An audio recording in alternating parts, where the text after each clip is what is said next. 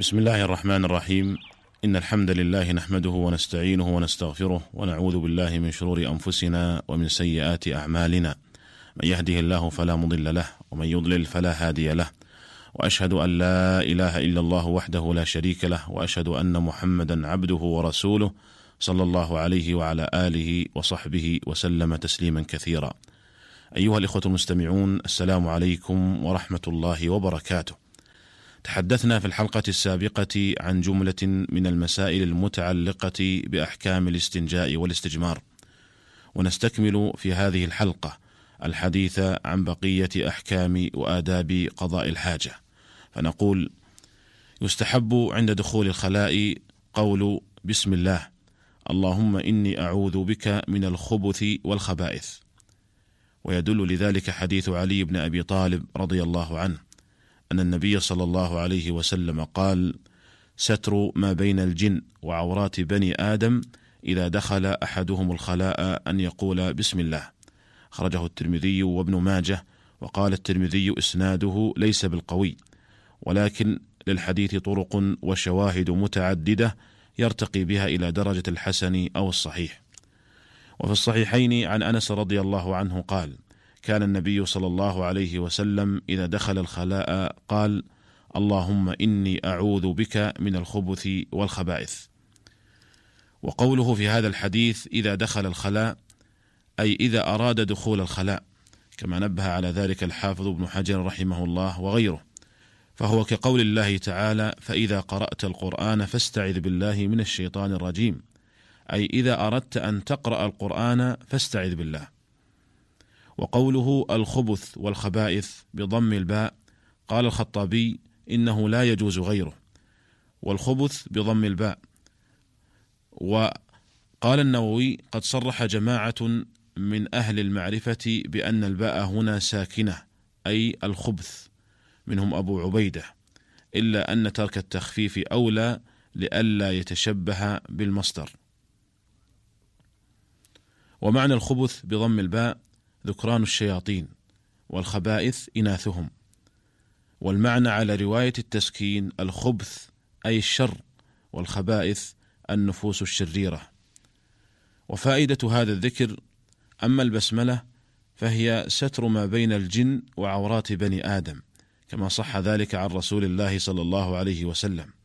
وذلك أن أماكن الخلاء هي مأوى للشياطين وتتكشف فيها عورات بني آدم فمن رحمة الله تعالى بهم أن جعل التسمية سترا بين الجن وعوراتهم. وأما فائدة الاستعاذة فهي الالتجاء إلى الله تعالى من الشياطين ومن النفوس الشريرة، لأن الخلاء هو مأوى الشياطين.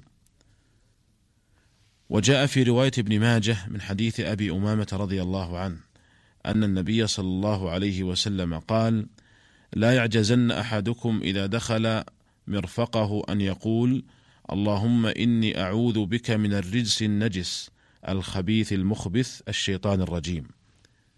ولكن هذا الحديث ضعيف فقد أخرجه ابن ماجه من طريق عبيد الله بن زحر الضمري عن علي بن يزيد عن القاسم بن عبد الرحمن عن أبي أمامة به. قال ابن حبان إذا اجتمع في إسناد خبر عبيد الله بن زحر وعلي بن يزيد والقاسم فذاك مما عملته أيديهم.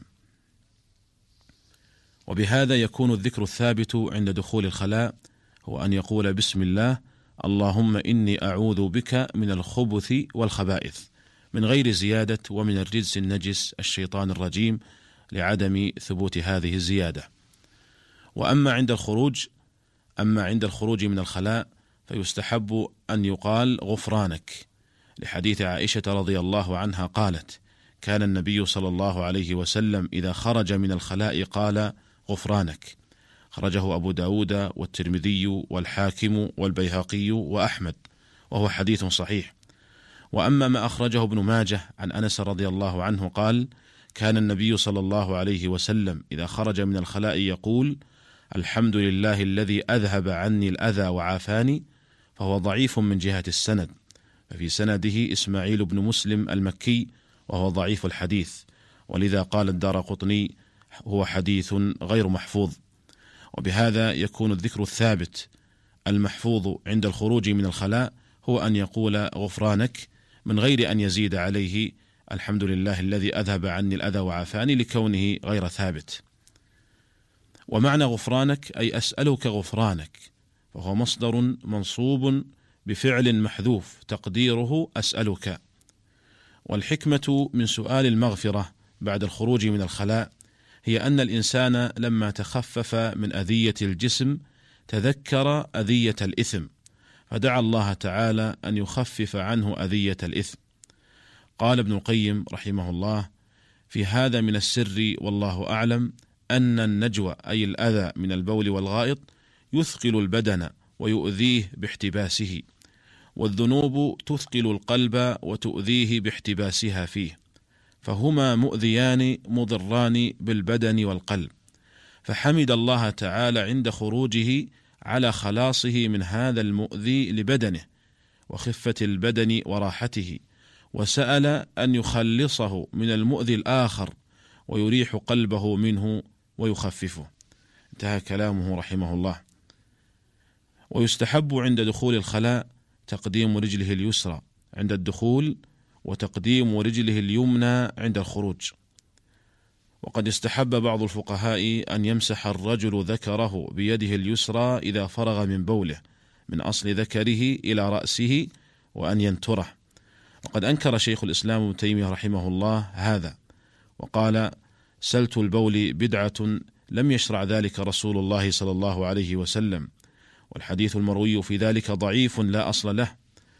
قال والبول يخرج بطبعه وإذا فرغ انقطع بطبعه وهو كما قيل كالضرع إن تركته قر وإن حلبته در. وكلما فتح الإنسان ذكره فقد يخرج منه ولو تركه لم يخرج منه. وقد يخيل إليه أنه خرج منه وهو وسواس. قال والاستجمار بالحجر كاف لا يحتاج إلى غسل الذكر بالماء ويستحب لمن استنجى أن ينضح على فرجه ماء فإذا أحس برطوبته قال هذا من ذلك الماء وأما من به سلس البول وهو أن يجري بغير اختياره لا ينقطع فهذا يتخذ حفاظا يمنعه فإن كان البول ينقطع مقدار ما يتطهر ويصلي وإلا صلى وإن جرى البول كالمستحاضة ويتوضأ لكل صلاة. انتهى كلام شيخ الإسلام ابن تيمية رحمه الله تعالى. ومن آداب قضاء الحاجة أن يبول قاعدا. وأما البول قائما فقد اختلف العلماء في حكمه. قال الإمام ابن القيم رحمه الله كان صلى الله عليه وسلم أكثر ما يبول وهو قاعد. حتى قالت عائشة رضي الله عنها من حدثكم أنه كان يبول قائما فلا تصدقوه ما كان يبول إلا قاعدا. قلت وهذا الأثر عن عائشة رضي الله عنها أخرجه الترمذي والنسائي وابن ماجه وأحمد بسند صحيح. قال رحمه الله وقد روى مسلم في صحيحه من حديث حذيفة رضي الله عنه أن النبي صلى الله عليه وسلم بال قائما. قلت وهو في صحيح البخاري كذلك فيكون هذا الحديث في الصحيحين.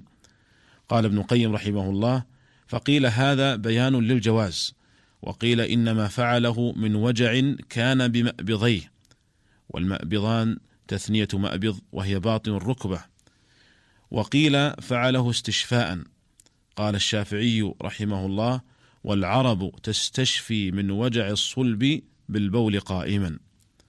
والصحيح أنه إنما فعل ذلك تنزها وبعدا من إصابة البول فإنه إنما فعل هذا لما أتى سباطة قوم وهو ملقى الكناسة وتسمى المزبلة وهي تكون مرتفعة فلو بال فيها الرجل قاعدا لارتد عليه بوله وهو صلى الله عليه وسلم استتر بها وجعلها بينه وبين الحائط.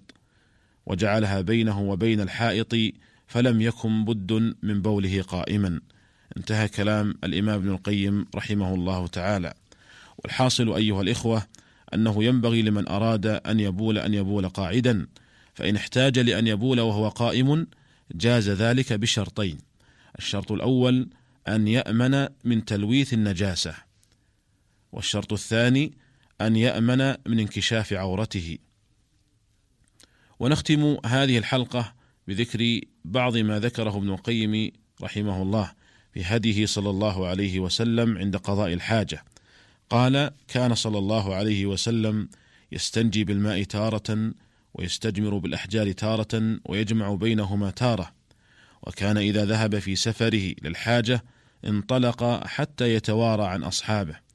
وكان إذا أراد أن يبول في عزاز من الأرض وهو الموضع الصلب أخذ عودا من الأرض فنكت به حتى يثر ثم يبول. وكان صلى الله عليه وسلم يرتاد لبوله الموضع الدمث وهو اللين الرخو من الأرض. أيها الإخوة المستمعون هذا هو ما اتسع له وقت هذه الحلقة ونلتقي بكم في الحلقة القادمة على خير إن شاء الله تعالى. والسلام عليكم ورحمة الله وبركاته.